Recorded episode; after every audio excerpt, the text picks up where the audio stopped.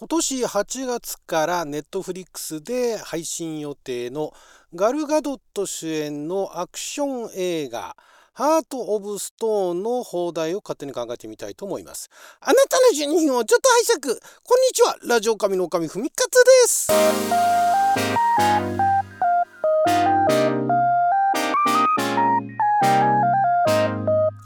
今日は2023年6月30日金曜日六曜は大安でございます。毎週金曜日は日本公開前の日本で公開するかどうかもわからない洋画の放題を勝手に考える。洋画の放題考えますのコーナーをお届けしておりますが今回ですねもうこれネットフリックスだし主演ガルガルトだしもうほぼ間違いなく日本でも配信されるでしょうという作品をちょっとチョイスしましたけれども他にもね放題の仕様があるような作品はいくつかあったんですが、えー、この「ハート・オブ・ストーン」なんて もうまんまカタカナでね、えー、もうそのままのタイトルになっちゃいそうなんですけどもちょっとねその今週見た今週見たっていうか、えー、これから公開される洋画の中で、えー、ちょっと何でしょうね注目しておきたいっていうかいやそんな大した大した作品じゃないっていう言い方もあれなんですけどもちょっとこれねすごい気になったんであえて、えチョイスしたんですが、まあ、まずこれあの主演があのワンダーウーマンなどでね、えー、まあ、結構あの有名になったガル・ガドットさんですね。すごいあのなんでしょうね。イスラエルのもともと女優さんなんですけどもあの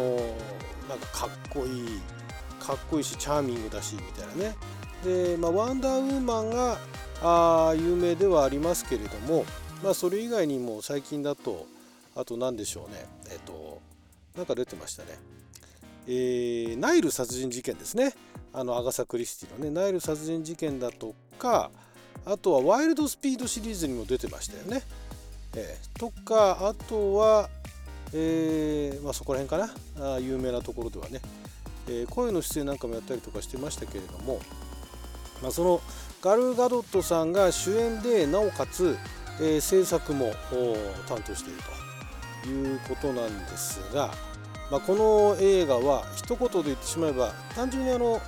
えー、簡単に説明するとスパイアクション映画ですね、えー、007シリーズだとかミッションインポッシブルみたいな、えー、ヒット作を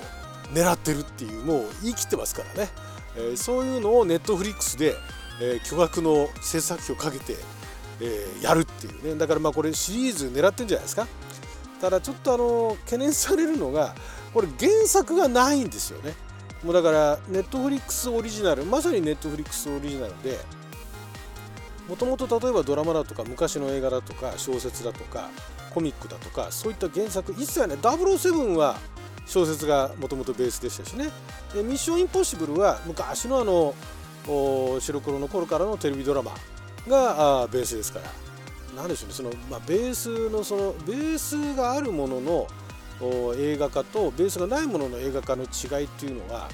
あその物語の世界観がしっかりしてるしっかりしてない以前に、認知度の違いなんですよね、えー、スパイ大作戦っていうものがどういうものかっていうミッションインポッシブルのね。っていう前提を、まあ、知らない人もいるんだけれども知ってる人たちがいるという前提ででまあこういう構成だったよねこういうドラマだったよね面白かったよねみたいなそれじゃあトム・クルーズが主演で映画化するのどうなんのっていうのがあるからまああのー、元のオリジナルがヒットしていればヒットしているほど、えー、それの映画化は難しくはあるんですが逆にその映画化することによってヒットしたら新しいものとして認知されたらそれはそれでね、えー、ヒットし続けるっていうことになるわけですね。で007シリーズはあのイアン・フレミングの原作の小説がもともと人気があったわけで。でそれをいろんなあの俳優さんが代々ねあのジェームズ・ボンド演じてて、えー、今に続いているというところがあってヒットしているというところなんでそこら辺を全くのオリジナルで狙うっていうのはなかなか難しいなと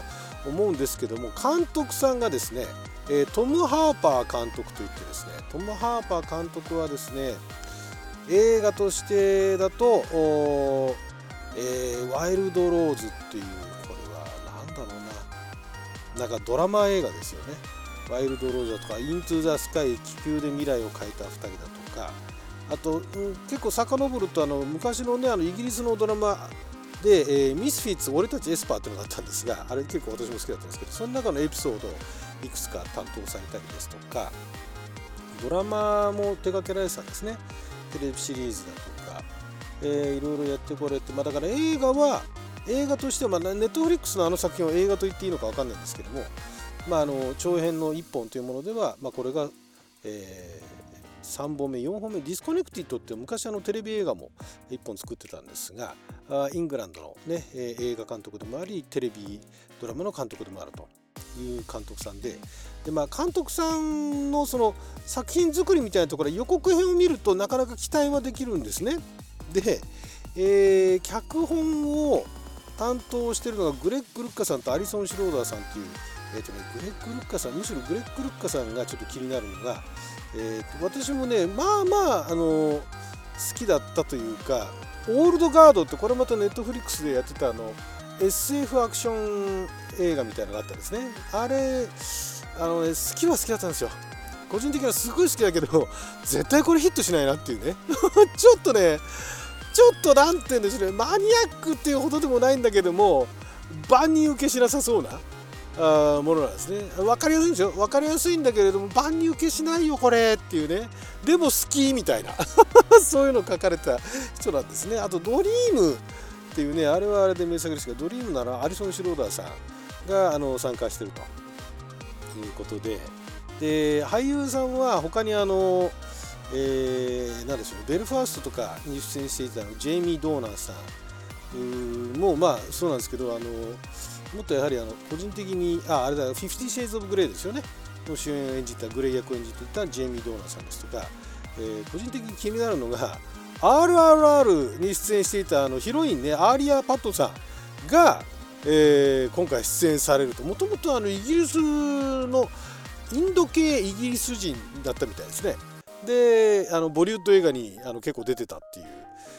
その方が出演されてると、まあ、当然英語で喋ってるわけなんですが。あとはそうですね、アーミー・オブ・ザ・デッドに出ていたマティアス・シュバイクホファーさんとか、まあまあ、そこら辺の出演者はいいんですが、ガルガドットって、えっ、とね、私、ワンダーウーマンのガルガドットさんは好きなんですよ。他の作品に出てるのも見たんですが、ワンダーウーマンのガルガドットさんが好きなんだけれども、ワンダーウーマン自体は1本目はちょっと個人的には微妙だったんですね。なんかすごいもったいないなっていう感じがしてましたあの1984の方は結構好きだったんですけどもだから1984みたいなガルガトットをもっと見たいっていうところでで、えー、今回はそのガルガトットさんが、えー、メインのねだからイーサン・ホークみたいなキャラクターをやるわけですよ。彼女がね。だからそこら辺がちょっとそこは楽しみなんですけどね、えーまあ、どんな話かっていうとなんか世界にまたがる、えー、巨大な平和維持組織っていうのがあるらしいんですよね。その平和維持組織っていうのがなんだっけな、えっと、チャーターっていうね平和維持組織があって。でそれがそのハートっていう謎のなんかあの、えー、すごいアイテムみたいなマクガフィンですね、えー、を守るためになんかあの悪いやつから悪いやつっていうかね今回このドラマドラマとか映画に関してもあの出演者たちがインタビューで答えてたのが要はその昔にあるようなアクションのあの、えー、悪いやついいやつみたいな白黒はっきり分かれてないっていうところが面白いんですみたいなこと言ってて。うわこれいや分かるよと今時だったらそうした方がねなんかあの人間ドラマ的にも深みが出るしね。面白いと思うけどいやこういう娯楽的なねエンタメ寄りの作品にするんだったらそれはちょっと逆に難しいんじゃないのと思いながらもまあその、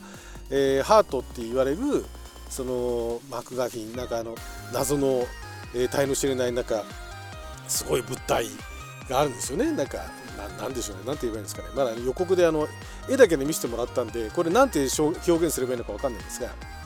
でそれを、まあ、守るっていうね、えー、ガルガロットが、まあ、その諜報員として、えー、それをそのなんか、えー、いわゆる一般人一般人というかその他にねあの渡されないそのちゃんと守ると。なんか悪いことに使われないようにみたいな感じでそれを守るっていう、えー、作品だと。で予告はすごいですよ。アクションもすごい。ネットフリックスでもかなりかけてる方だと思います、えー、でガルガルットもなかなかクールだし、えー、チャーミングなところも見えてるし面白そうだなと思いつつどうでしょうっていうね。